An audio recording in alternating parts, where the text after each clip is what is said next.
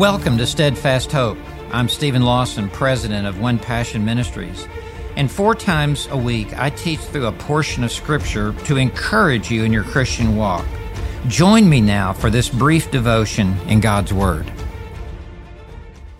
Well, thank you for joining us. You've tuned into Steadfast Hope. I'm Steve Lawson, as always, joined by Kent Stainback, coming to you from Dallas, Texas, iconic Herb's, Herb's House and we've got a great study in store. So I want you to take your Bible right now. John 15, verse 6.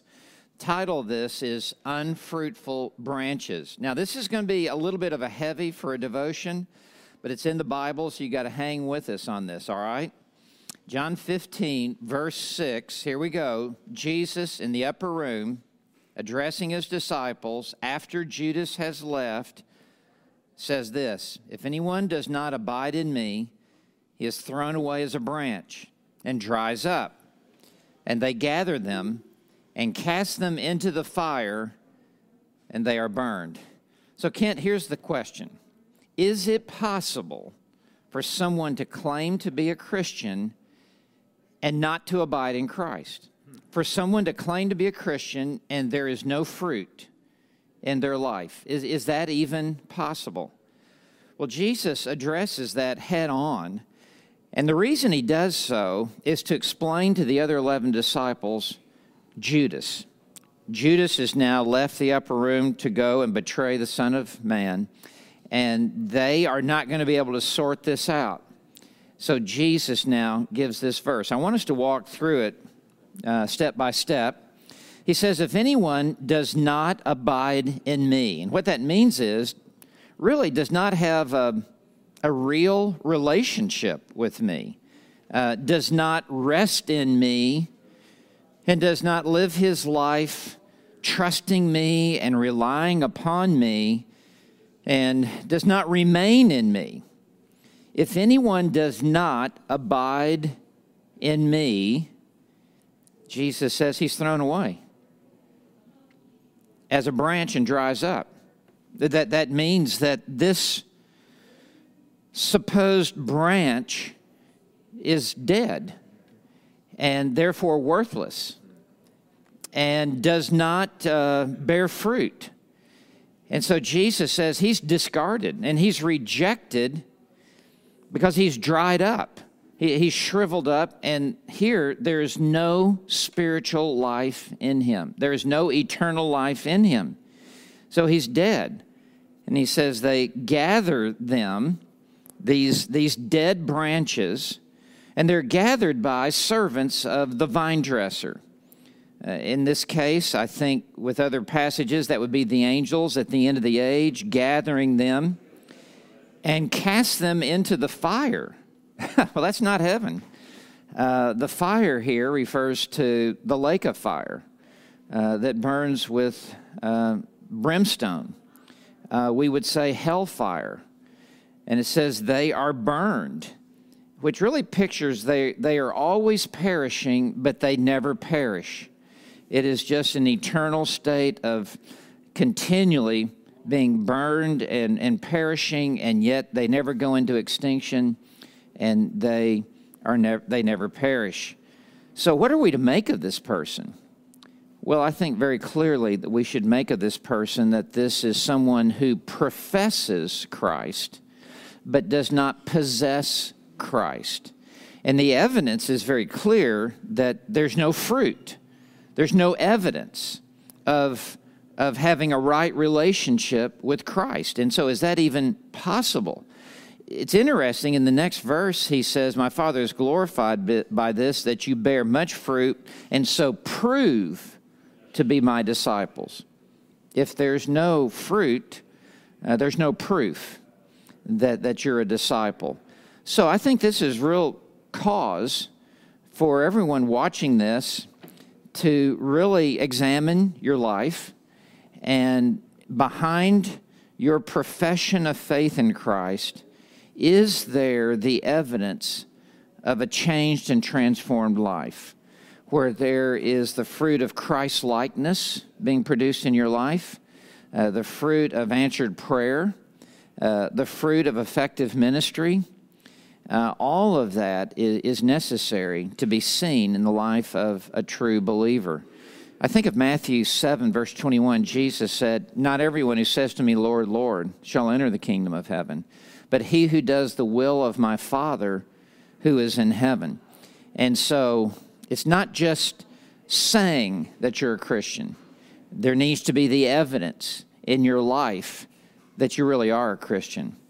So, Kent, this is a, a heavy verse, but it's a, it's a verse that we need uh, because churches are filled with people who are members of the church or attending church, but they've never really abided in Christ in the sense of having a personal relationship with Christ. So let's talk about this. Steve, this is this really is the bottom line of the bottom line, isn't it? it is. I mean, this is this is the acid test. Yeah. Um, I guess my first question would be, as as our viewers are thinking about this, would this be a person that is just doing whatever they want, or is this a person more that's looking like they're going to church, they're involved in Bible studies? What person, or, or is it someone that says never profess Christ and doesn't go to church? Mm-hmm. Uh, or do you think both? What's he talking about? Yeah, I, I, think it, it, can be both. mm-hmm. I think in this context, because Judas has just left the upper room, that's someone who was with the other disciples for those three years, traveled with them, was involved in ministry. Judas was so respected, he was the treasurer of, of their ministry, uh, kept up with the money. Um, if the other disciples had said any one of them was really saved, they might have said Judas uh, because he was so circumspect.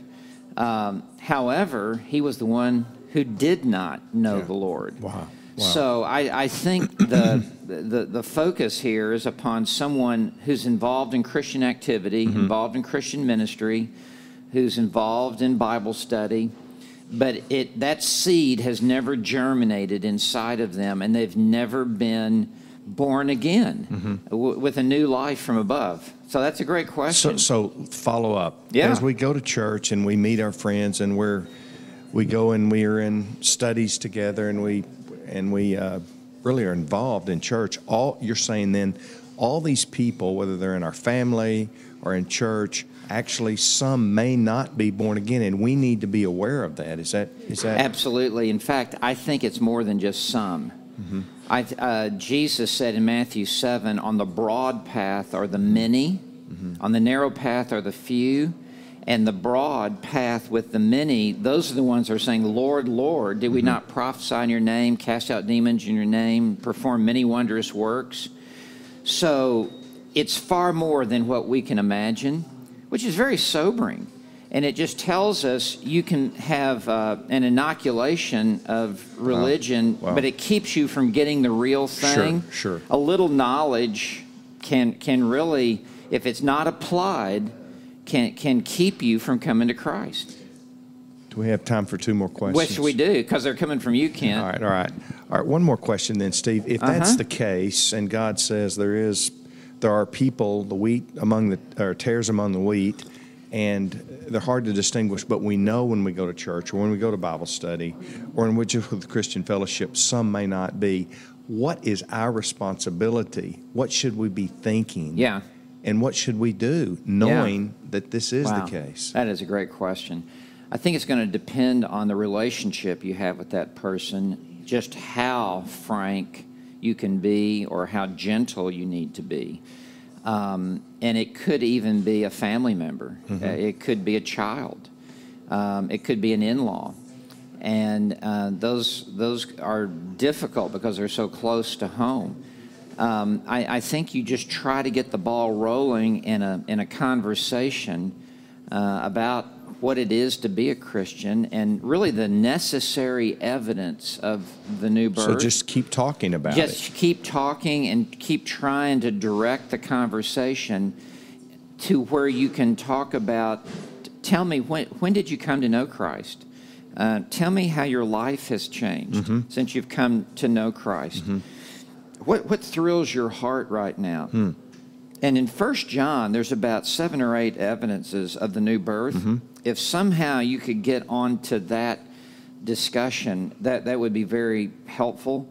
Uh, with other people, you may not know them as well, but you know them enough to realize uh, we're just on a totally different wavelength, and I don't think you really understand what it is to be a Christian.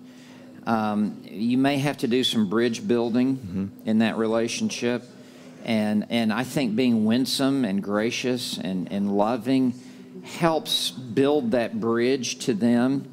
So we're not wanting to put them off; we're actually wanting to draw them in and allow ourselves to have some entrance into their sphere of influence. So um, only God can open those doors also of opportunity. I think we need to be sensitive not to force force that. Yeah. Usually it's someone will have opportunity for follow up. Mm-hmm, mm-hmm. So Kent, thank you uh, for that for that question. I just want to thank you for joining us for Steadfast Hope. This has been a, a very important devotion for us today. And I just pray that God will give you the assurance of your salvation if you're truly saved. And that assurance can only come from God Himself. And if you lack that assurance of salvation, it may be because uh, you, you don't have that salvation. And so I would urge you to, to spend time with the Lord and call upon Him uh, to show you where you stand with Him.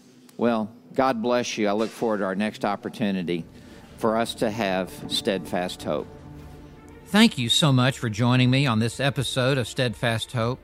If this was helpful to your Christian walk, please leave us a review wherever you listen to this show. And if you want to connect on social media, I can be found at Dr. Steven J. Lawson or at One Passion Ministries. Thank you for listening and I hope you will join me again for the next episode of Steadfast Hope.